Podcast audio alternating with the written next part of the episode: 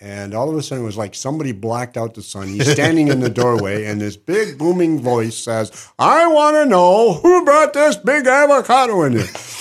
Well, his staff doesn't know what's going on. They think somebody tried to play a practical joke, and they're all in trouble, and they're all standing stiff at attention.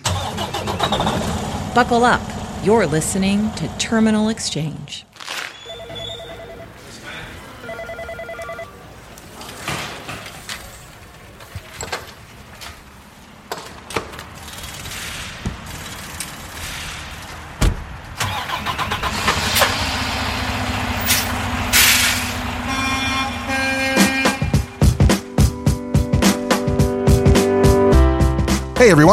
I'm Philip Adams, and this is episode 43 of Terminal Exchange, the official podcast show of Nussbaum Transportation. Are you still deciding what you want to be when you grow up? Well, that's the question that today's feature exchange poses with retired Army Colonel and now Nussbaum driver, Jay Clason. As you'll hear in this exchange, Jay has a myriad of job experiences in addition to his storied military career. And even at 67 years of age and talking retirement, I don't think driving a truck will be the period on Jay's resume. But he's happy to be here now, and we're happy to have him in the Nussbaum family as well. Here's one for Nussbaum employees for extra credit. If you email terminalexchange at nussbaum.com with the answer to the following question, we'll enter your name into a drawing for a $50 Visa gift card. Now, this contest is limited to Nussbaum employees only, both drivers and non drivers, but feel free to submit the answer either way. Again, email terminalexchange at nussbaum.com with your answer.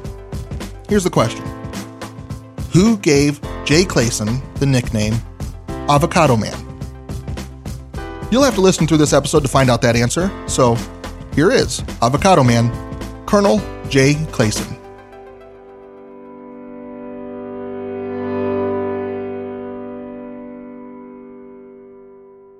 Jay, thanks for so much for uh, stopping in this afternoon and uh, sitting down with me to chat. I'm excited to get some stories out of you here from your experience uh, in a variety of, of fields. And uh, I think our listeners are in for a treat here. Well, thank you, Phil. It's great to be here, and I'm excited to be a part of uh, Nussbaum. So, Jay, I want to, um, well, you kind of indicated the idea that you've had a lot of jobs. You've held a lot of different positions, little different things over the years. In fact, even uh, getting flack from people about uh, not being able to hold a job. But then you gave me a little quip uh, to that. you, you well, when they would say, "Wow, you've had a lot of jobs," or something effect like, "Maybe you can't keep a job," my answer was, "Well, I need to figure out what I want to be when I grow up." And I think I have. It's called retired. When's the last time you had to tell somebody uh, that you still were figuring out uh, what you wanted to be when you grew up? Oh, probably six months ago, maybe less. oh, and, and you're how old now? I'm 67. 67. I'm still I'm figuring out what you want to be when you grow going up. to be the company's oldest truck driver soon, I'm sure. yeah. But uh, and you've been here with the company for about a about three months. Three months. Yeah, okay. started the first of July. Okay. So, uh, and I've gotten to talk to you a couple different times, and it's it's been a pleasure talking with you. A great you know, great personality that you've got, and uh, uh, it's just fun to talk to you. Just a lot of war stories. so, speaking of war stories, I mean, you literally have war stories. I mean, that you could share. I'm sure you wouldn't share all of them here, uh, but you have 37 years of actual serv- military service experience. Yes, correct. Under your belt, and that was with the Army, correct? That was with the Army, yes talk to me a little bit about that. I mean, that's that's a career, um, well, and, I, and, just uh, getting into that. I um, started as a private. Uh, I was drafted out of college. I stayed, I changed my major and actually lost my student deferment uh, right at the end of the Vietnam War. So I spent three and a half years on active duty, uh, short uh, tour in Vietnam, about two and a half months, and then back to Okinawa, Japan. I was a personnel clerk, and um, after uh, my time overseas, I came back to Fort Riley, Kansas wonderful place. A bird has to, you know, woodpecker has to pack his lunch to fly across the state. Flat open, yeah, nothing. prairie. Uh, but I got out and uh, went to college in Chattanooga, Tennessee, Tennessee Temple. Mm-hmm. And uh, I was married. I had two children by that time. And um, I really needed money. So I there were some young guys recruiting for the Tennessee National Guard on campus, and uh, talked me into coming and visiting. And I actually joined on a try one year program, knowing that I didn't have to stay beyond nine months because I was going to be over my total initial six year obligation. Um, got in and didn't realize at the time how much I missed it. I loved the camaraderie and I loved to travel. And I was serving with former Vietnam vets that were there Mm-hmm. volunteering like I was. And um, I finally made staff sergeant. And uh, right after my promotion, this major took me aside and he said, Sergeant Clason, he said, you're a, you're a good NCO, but we need officers. And I want you to go to Officer Candidate School, OCS. I kind of looked around behind him like, who in the world are you talking to? but looking back, the lesson I learned is you never know what people see in you that you don't recognize in yourself. And he understood that I had the potential of becoming an officer. And I kind of took it as a challenge. And uh, Now, become an officer though, that's that's the easy part, right? I mean, Well, they don't give away a commission. That's what I was about to say. you earn it. Yeah, yeah. Um, I went through uh, the academy, uh, Fort McClellan, Alabama, and Smyrna, Tennessee. It was a 15 month long program um, done on weekends and two weeks uh, during the summer. A lot of hazing, but very challenging academics and great training in leadership. The military starts training leaders at a very, very early time in their career, starting at boot camp, basic training. And they're always looking to develop leadership. what what do they do? So I I, I do not have that military background. So uh, how does how do they start building that leadership? What what are some of the ways that they they go about instilling that in you? Well, the the real um, sum of what Officer Candidate School is about is they literally put you under uh, pressure um, with more tasks than are humanly possible. They know that you can't do everything. The lesson is to learning how to prioritize, manage your time, and until you put yourself in that situation, you don't really realize what you're able to achieve. And that was the value I found from going through that school. All of a sudden, I realized I was capable of a lot more than I thought I was. Yeah, you know and many times we sometimes listen to uh, family or friends or bosses who want to say well you can't do that. That doesn't make any sense. It's like you never know until you try and the real lesson i think i learned overall from my entire military career is you don't fail until you give up there were many times where courses were very challenging sometimes i didn't pass i had to go back and repeat but i stuck at it and I give you a quick example. One of my courses was uh, taught by one of my friends. He was senior to me. He was a major. He happened to have a PhD in economics. He was the head of uh, the economics department at Western Michigan University.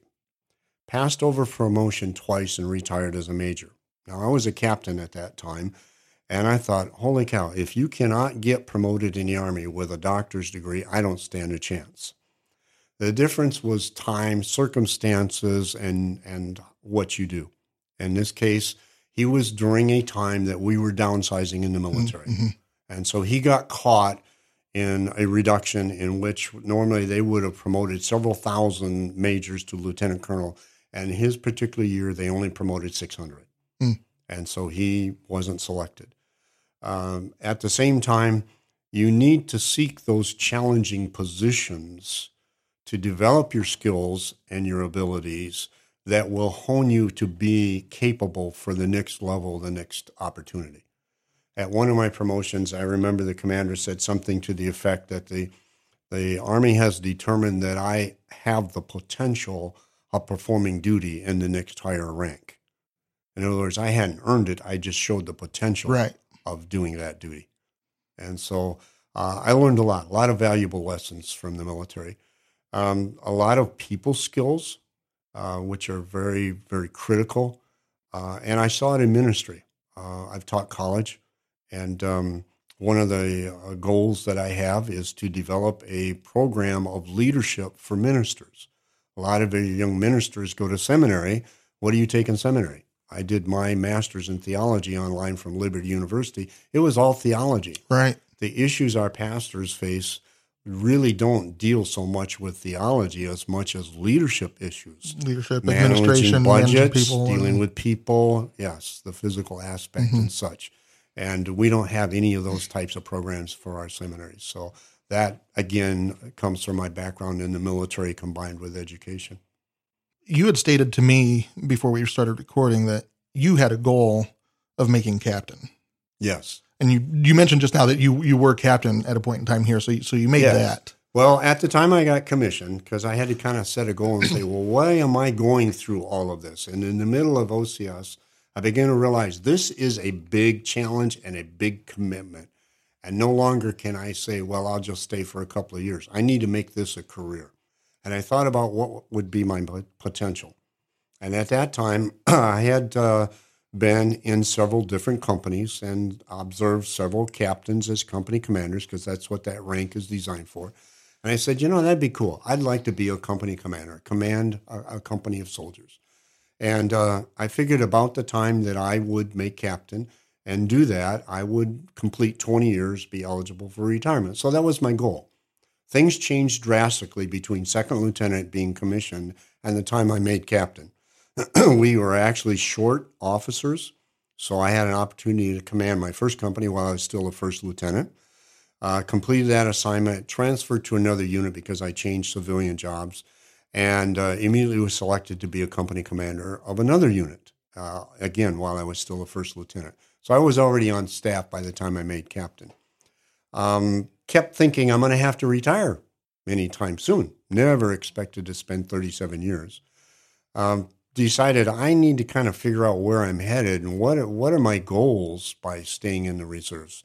And I began to realize I love to travel and I love the camaraderie. Military people are special. They're special in my heart. I love them. I love working with them. And in my civilian job, I was principal of a Christian school working with military families, and they were awesome. I loved it. And so uh, I decided I'm going to stay as long as I like it. And when I, I, I don't enjoy it anymore, it's time to give it up. Came a couple times where there were some assignments that were challenging, were boring, wasn't what I, I was really enjoying. I'm thinking maybe it's time to retire. And that's when my friend said, No, no, you've put in all this work and all this effort. You can stay. Stay as long as you can stay. Continue to crib it because you've gone through the schooling and the courses and the experiences that you can now start mentoring others. And I'm a firm believer in mentorship. And so I, I decided I'll transfer units, and a change of scenery made the difference. And I loved it, and I decided to stay. So the next thing you know, I deploy. I spent a year in Hungary, and I got promoted to lieutenant colonel. And uh, then I came back. I had a battalion command, and then later, after 9/11, I was actually in Germany when 9/11 occurred. I had Okay. done the tour in Hungary, had a little bit. I finished up in uh, uh, Heidelberg, Germany. I actually went to Germany 25 times. Wow. I've been to 34 different countries thanks to the military. and so I, um, I came back, was home 32 days. And uh, one of the things I had decided to do was I was tired of losing my job, my civilian job, because I was in reserves. And there were a lot of companies just somehow just did not like the fact that I had Yep. something going on on the side. And uh, I tried to convince one company, look at the advantage you have of all the training the military's given me, and they, they couldn't see it. And so when I came back from Bosnia, I said, you know, I think it's time for me to do it myself. I watched a war torn country and I was in humanitarian operations. And those people, we've forgotten this country what communism is. And they had gone from communism to a free market and they went to town. And I mean, there was no electricity, no running water, no gasoline, cars burned out. They're riding sick horses. Yet, in the period of four years, they went from that to where I went back in 2000 and could not find major intersections of roads I traveled every day because of the modern BP gas station, uh, the Volkswagen dealership on the corner. I mean, they became because they found out, you know, I don't have to pay some government official under the table half my profits to be in business. And they went to town. And they said, if they can do it, I can do it. So I started my own business. I started a home based travel agency. We didn't get rich. We had it for 20 years, but we've been on a lot of cruises and a lot of tours and vacations. And we had a lot of fun booking people's travel. Yeah. And so, uh, of course, 9 11 destroyed my travel business four long, hard years. And I actually drove truck at night for a company uh, leased to the post office, Okay. and they hauled bulk mail. So I drove truck at night and worked my travel business during the day. And um, I had really got it up and running. I hired my oldest daughter to come to work for me. And uh, um, 9-11 occurred. I came home. I'm trying to resurrect this business. And I get a phone call, Colonel Clason, you're going to come to Norfolk and do great things for your country. To which I'm thinking, uh-uh, no, I don't want to. uh, that was a Marine Corps colonel that had called me. Great guy. And uh, he convinced me that it was probably the best thing to do. And so I volunteered. And uh, my one-year call-up lasted seven years. And at the end of my uh, my last two years, I was selected to be a subject matter expert for humanitarian operations, disaster relief. This time domestically, everything we had done in that arena throughout my whole career. I spent 21 years in civil affairs. It had always been focused on the host nation population, No. Taking care of them, whether it was combat, natural disaster, or man made disaster. We never really thought about using our reserve civil affairs folks for domestic operations, but we were very key to doing those sorts of things. And so I got called to active duty. I worked for a major general by the name of Russell Honore, uh, nicknamed the Raging Cajun. He was from Louisiana. and uh, I was his disaster planning section chief. So I would give him almost weekly briefings on the status of fighting forest fires or hurricanes Okay. and uh, had to learn the national response plan. I wrote the DoD portion of the national response plan in 2002, and um, was got very much involved in that to such a degree that after I retired, FEMA actually offered me a job as the Southeast USA disaster planner.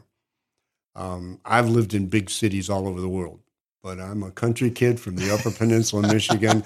I do not want to live in Washington D.C. No. And uh, my youngest daughter, one of six, was a senior in high school. And I had already missed my oldest son's senior year of high school when I was deployed to Bosnia. And I said, you know, I just don't need the money that bad. I Yeah. don't want to, to do it. So I retired, immediately became a defense contractor. Um, the command was in, Joint Forces Command in Norfolk at that time, was commanded by General Mattis, Mad Dog Mattis. Great guy. He would come and we would make our presentations, and each each subject matter expert would make his presentation that we gave to the other four star commands as we trained around the world. And then he would critique and give us feedback. And because he traveled internationally and built relationships with heads of state of all these different countries, he would bring us real world stories and situations that related to the material that we were presenting to these commands. So it was great work. Very, very smart guy, very brilliant guy. Uh, still a hardcore Marine, but but really a super great guy. Enjoyed working for him, and I retired and uh, basically started doing the same job as a civilian defense contractor in Miami at U.S. Southern Command. And while I was there, uh, General John Kelly became our commander, Trump's chief of staff. And I would give the same kinds of briefings to General Kelly. Uh, great guy, got a wonderful sense of humor, really a funny guy. Uh, really cares about his people, cares about doing a, a good job, and really very knowledgeable about Latin America and the Caribbean. So when I retired from the military, my daughter hosted a retirement ceremony for me Nice. my son said I had to keep the speech short, so I did. Uh, and I said, I can't really uh, tell you all the things I've done in 37 years in the military, but I've slept on top of tanks, in the back of trucks and Humvees, in the sand, in the snow.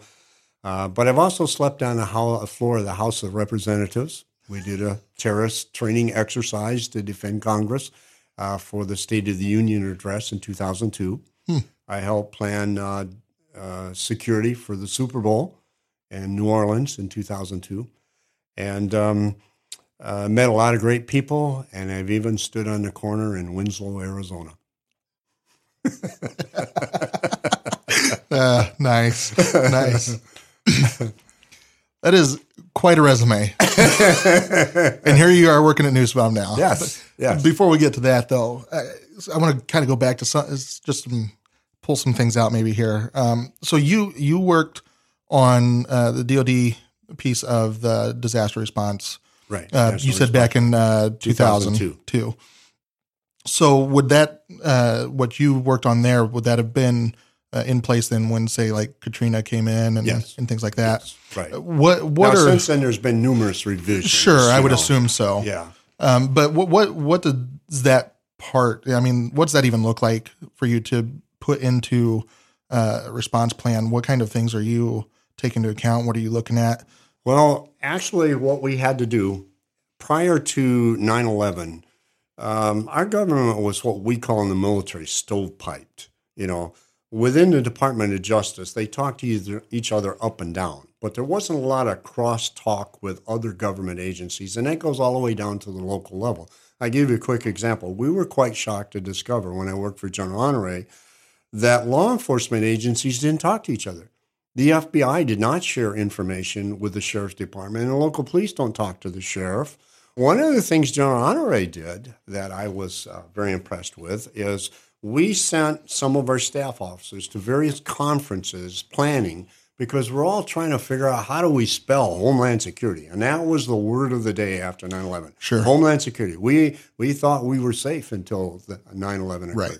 And so we would have law, uh, uh, military people that would show up like at law enforcement agencies, and they would give presentations on some of the things they did. I remember one Air Force lieutenant colonel we had was there. FBI agent made some presentation, and she raised her hand and said, "Okay, now, whom did you share this with?" And he looked at her in shocked and thought for a minute, and finally said, "Wait a minute, you don't understand. We don't operate like Department of Defense does." so "We don't share with anybody." And she said, Well, why not? There's other people that information would be critical to. And he says, That's because DOD views the world differently. Said, You're all about deterrence, which is true. We're trying to keep the enemy and the bad guys away from the shore or away from the host nation, mm-hmm. partner nation, mm-hmm. whatever o- operation we're involved in. Law enforcement is about apprehension. Now, I don't know how much has changed in this arena, but one big reason was funding was tied to apprehension the higher your apprehension rates, your conviction rates, the more funding you got. So why would the sheriff share with the local police that he's on to some criminal when he thinks he might be able to capture him? So they were very concerned that by working with DOD and with the establishment of the Department of Homeland Security, they were being forced into working interagency, as we called it, that we were going to blow their cover, so to speak, on some of these situations. Hmm.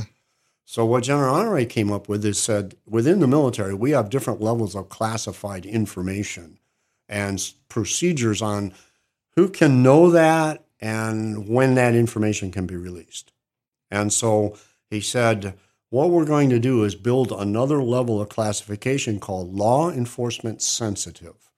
For us in DoD, it doesn't really mean anything in that it's not secret, it's not classified, it's not top secret, it's not special compartmentalized information, but we will treat it as if it was. Safeguard that information if you share it with us. And before we share it with someone else, we will check with you and say, can we share that? That helped unify the law enforcement and disaster agencies within our government to a great degree. And um, then we started really training. Uh, one of the interesting things I observed under President Bush was we would do uh, an exercise. I helped stand up U.S. Northern Command, Homeland Security, Homeland Defense, and they would do an exercise called Top Off, Top uh, Top Officials, and it was the top officials of all these different government agencies. The four-star general would participate in the exercise, but things like the head of FEMA and uh, other government agencies, they don't have the training funds, they don't have the people, and their directors are involved very heavily in day to day operations. So they'd send a, a substitute, some lower individual. When we would start doing this exercise, it would come to the point where that person would say, Well, I can't give you an answer. That's only our director makes that decision. Hmm.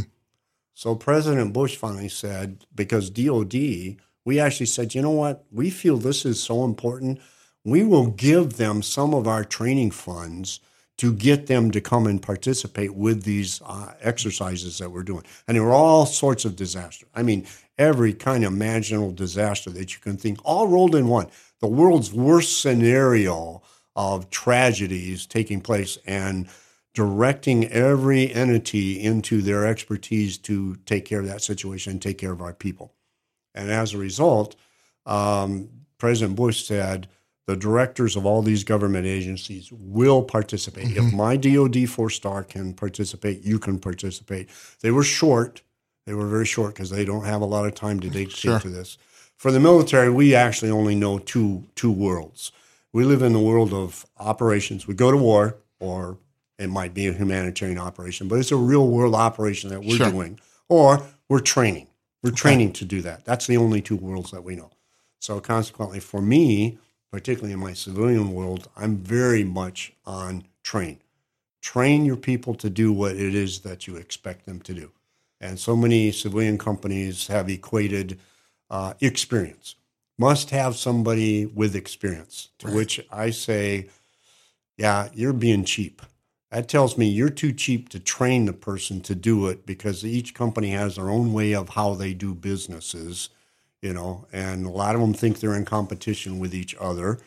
And many times, hey, you serve that customer and we serve this customer. We're not competing against each other. We could share information, but they can't they can't see that Right.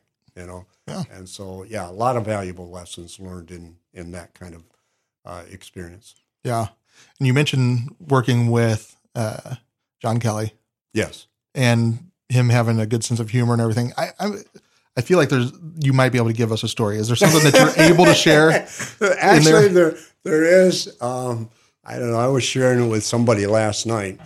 Uh, when I worked down there, I lived about half a mile from the headquarters in a little gated community. Well, I'm a country kid, and uh, I like space, and I had a little patio. That was my yard. You know, I could have cut my grass with a pair of scissors. so we loved to camp, and our goal was to become full time RVers, which we did for eight years. But we decided to check out a local campground. We ended up getting a motorhome, and we lived in an RV while I worked. I just drove back and forth. Well, Homestead is a wonderful, beautiful area. And I had a walking path around the park, and it had avocados just fell out of the trees, mangoes and avocados, big ones. So I would pick them up and I would bring them into work. And of course, I had a lot of Latinos that I worked with, and they would just grab those up. They love them. I do too. And so I met a gentleman rather unique, and, and you, it's really neat. Uh, I equate truck driving in the military very much the same. You never know who you're going to meet in uniform, and you never know who you're going to meet driving a truck. Yeah. They're the most interesting people if you take the time to get to know them. In this case, I met a Navy commander by the name of Eric St. Peter, who was a Mustang like me. He came in as a as an E1 in the Navy, and they trained him as a cook. Now I'm thinking he must be a pretty good cook because he told me he ended up when he was an E4 cooking in the White House for George Bush Sr. and President Clinton's first term. Smart guy. He got his degree while he's doing that, and he becomes an officer. And uh, he uh, came down, and General Kelly picked him as his personal aide. And so he knew that I would bring these avocados in. He came to me one day and said, Would you get me a really nice big one? I found out the general's wife loves avocados. And so I said, Sure. So I found a really nice one. I brought a bunch of them in, and I brought it into the command suite where General Kelly's office is and all his staff is. And I saw uh, Eric, and I said, Here, this one's for the general. He said, Wait here. And he goes into the general's office, and I'm chit chatting with an army sergeant when he comes out, and he winks at me and goes and sit down. And General Kelly's a pretty big guy. And all of a sudden, it was like somebody blacked out the sun. He's standing in the doorway, and this big booming voice says, I want to know who brought this big avocado in here.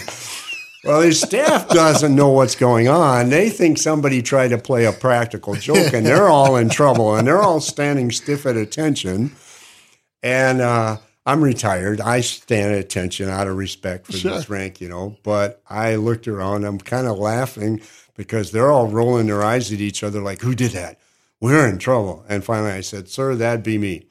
And he was about 20 feet away, and in about two steps, he bounded over, grabbed my hand, and said, Thank you very much, sir. I'll take all those you can get. The little woman just loves them. so, about a week or so later, general officers don't go anywhere without a whole entourage of people Sure. with them, you know. And so I'm walking up the hallway, and uh, you might recall in the news some time back, I believe it was General Kelly was on his way like to the Capitol, and um, got t- snarled up in traffic, and he jumped out of the limo and just took off down the street.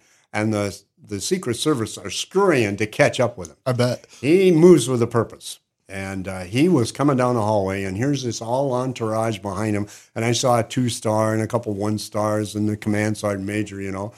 Well, I meet him in the hallway. He's way ahead of him, and he just kind of makes a little pistol with his finger and thumb and uh, winks at me and says, Avocado man.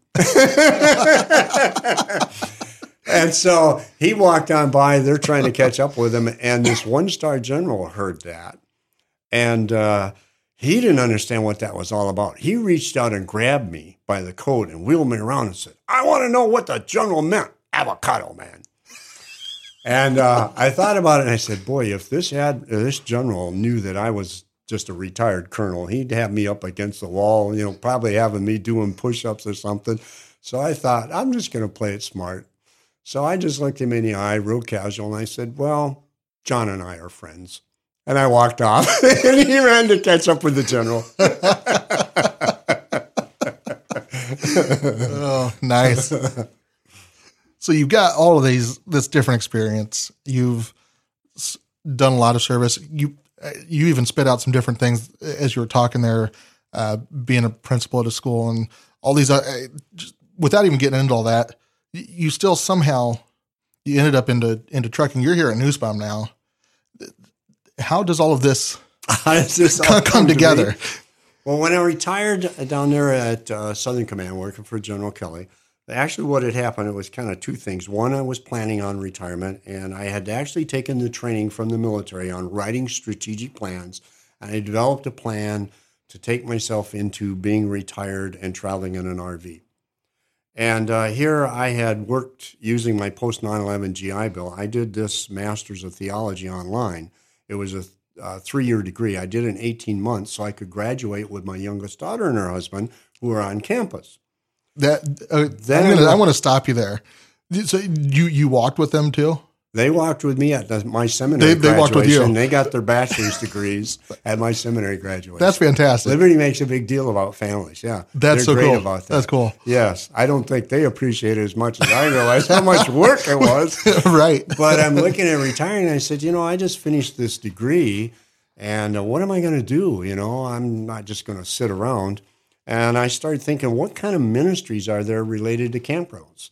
And again, begin to realize again, so many experiences come back years later to be beneficial. When I was a teenager in my little hometown up in Paradise, my pastor would come and get me on Sunday morning, and we would go out to the state park, which was a campground, and we held services. There are people who go camping that will come to a short chapel service in a campground that never go to church in their hometown. And so I started looking, and I found an organization called Christian Resort Ministries and uh, they specialize in putting chaplains in campgrounds. So I contacted them. It took a little while, a couple of years before I actually retired and did that. But I ended up being a chaplain in a campground in Brownsville, Texas, in the wintertime, winter Texans, and actually started a church and uh, was there for three years. The owners owned three parks, and of course, they found out about my military career. So they recruited my wife and I to, to manage a distressed park. And uh, it was a lot of work, but we enjoyed it. Great people. We loved helping them. And uh, we were able to take that park from 62% occupancy to 95% wow. and fix a lot of things. Yeah, it was a, it was a great experience. But I finally realized that um, I needed to establish a home base. We had sold our house. I have six acres where I grew up in the Upper Peninsula, Michigan. Beautiful in the summertime, but I hate winters and I hate shoveling snow. And I said, I don't want to end up having to retire and make that my, my year round home. And I lived half my life in the South. So we settled in Cookeville, Tennessee. We literally bought the farm. We bought a little three acre fruit farm, awesome. eight miles out of town. And uh, I have six kids, 12 grandkids, batch of them uh, in high school, about to go to college. I have one grandson in particular I'm very proud of. Uh, he got a football scholarship when he graduated, 22000 Doesn't even cover half Wow. And so my wife and I got talking over and said, you know, what if we got part time jobs and just helped out the grandkids? We could pay off our cars early, you know, and just uh, help help out the kids. So I said, you know, that's a good idea. Well, she got out, was able to get a part time job fairly quickly. I interviewed and interviewed, and every time I finished an interview, it was the same response. Oh, sir, you're overqualified. Hate that response. Yes. so I kept thinking back of all the things I've done in my life. And I said, you know, I really did enjoy driving truck. And I did it back when I was raising my, my kids. I didn't like being gone from the family, but with the CDL in my pocket, I always knew I had a job. I didn't need someone standing over my shoulder watching me work, and I loved to travel. And I said, I think I'm gonna I'm gonna go back to driving. And my wife said, Well, you know, you made the backup plan. See, the military always teaches you to make a backup plan. Uh, that if we were RVing and you need to make money, you take the truck and make it like a hot shot and deliver freight. She said, "Why don't you see about delivering RVs?" So I did. I uh, we lived in a 44 foot fifth wheel, three axle fifth wheel with a 12 foot garage on the back. I have a motorcycle. I haven't grown up yet. Don't And, ever. uh, don't ever. and so I took my Ford F one uh, 450 and um, leased it to a company out of um, Goshen, Indiana, and I started in January or February delivering RVs from the manufacturer to dealers all over the nation. Uh, unfortunately, Ford doesn't have a good history with the engine in that truck. I had put the second engine in it, eighteen thousand dollars, and Mississippi blew the engine. And uh, so I finally, uh, I- it took forever to get that truck back. but thinking it over, I told my wife, I said, you know what? I'm tired of sleeping uh, in the back seat of my truck. I had tried driving the motor coaches in Class C's, and then I ended up driving school buses. I said, I'm tired of sleeping on the floor of the bench, and semis have a bunk in them. I'm going to go back to driving You semis. actually have a bed. Yeah. Interesting, of course, because I've been off the road for a long time. You know, most companies wanted to treat me as a rookie, and you got to go back to truck driving school, or you got to go out on the road five or six weeks. You know, you got to take our training program. You know, and I told Margaret, I said, you know, I just got a gut feeling there's a company out there that says, here's a guy with some education, and he's been a dispatcher and a traffic planner and a truck driver. We might be a little rusty, but we might be able to use a guy like that. Well, Nussbaum was the company that did. I actually was researching companies while I was delivering the RVs, saw several of the trailers with our family and Faith and Family logo, and I said, that's the kind of company I want to work for. Uh, and so I actually called like in March, and you didn't have any openings because I live in Tennessee. And it wasn't until the end of June that you called and said, Hey, you live in Tennessee, we have an opening. And I'm like, When do you want me there? and I was very excited to come to work for the company, and it's been a great experience. I'm having fun. I'm Good. having fun. Yeah. Good. And it's, uh, again, it's to help out the grandkids, you know, and uh, I, I'm very thankful for the opportunity. So you told me uh, you know, you've done 34 countries, You've- 49 49 states. Never made it to Hawaii yet. Never made it, could not get the Army to send me away, but it's on the bucket list. Well, uh, okay. So everybody listening, we'll start a GoFundMe for Jay here. yeah, there we go. I, I threatened that I was going to go. I just couldn't figure out how to get my fifth wheel there. yeah, it gets expensive. but d- does your family share the same sort of adventure, sense of adventure to get out and and go? Did, did, did they get that from you as well, or Uh, a lot of them did, yes. My oldest son, uh, is somewhat like myself, um, he he graduated from uh, Cornerstone University in Grand Rapids, five time college All American, cross country and track runner. cool, Yes, set the 400 meter record in high school. awesome? uh, stood for 10 years. And um, he was the registrar of the seminary while he was still a student. Student, and once he got his Master of Divinity, they paid for him to go get his PhD. He now works for the provost marshal for Michigan State University, and does a number of things as well as a university professor. He teaches at the master's level. I teach Great. at the bachelor's, Yeah. bachelor's level. Um, but he set out at one point, the seminary was going to have him be the director of their Asian seminary. They have a seminary in China. I really like the concept. The idea is to train Chinese ministers in theology in the context of their culture. We like to put the American concept of church when we go overseas, and many times we fail to take in consideration how different the culture is. Sure. Um, and so he's been to China. I don't know exactly how many times, five, six times or more. Wow. Wow. one time he went in and they went in, he took a group and they went so far inland.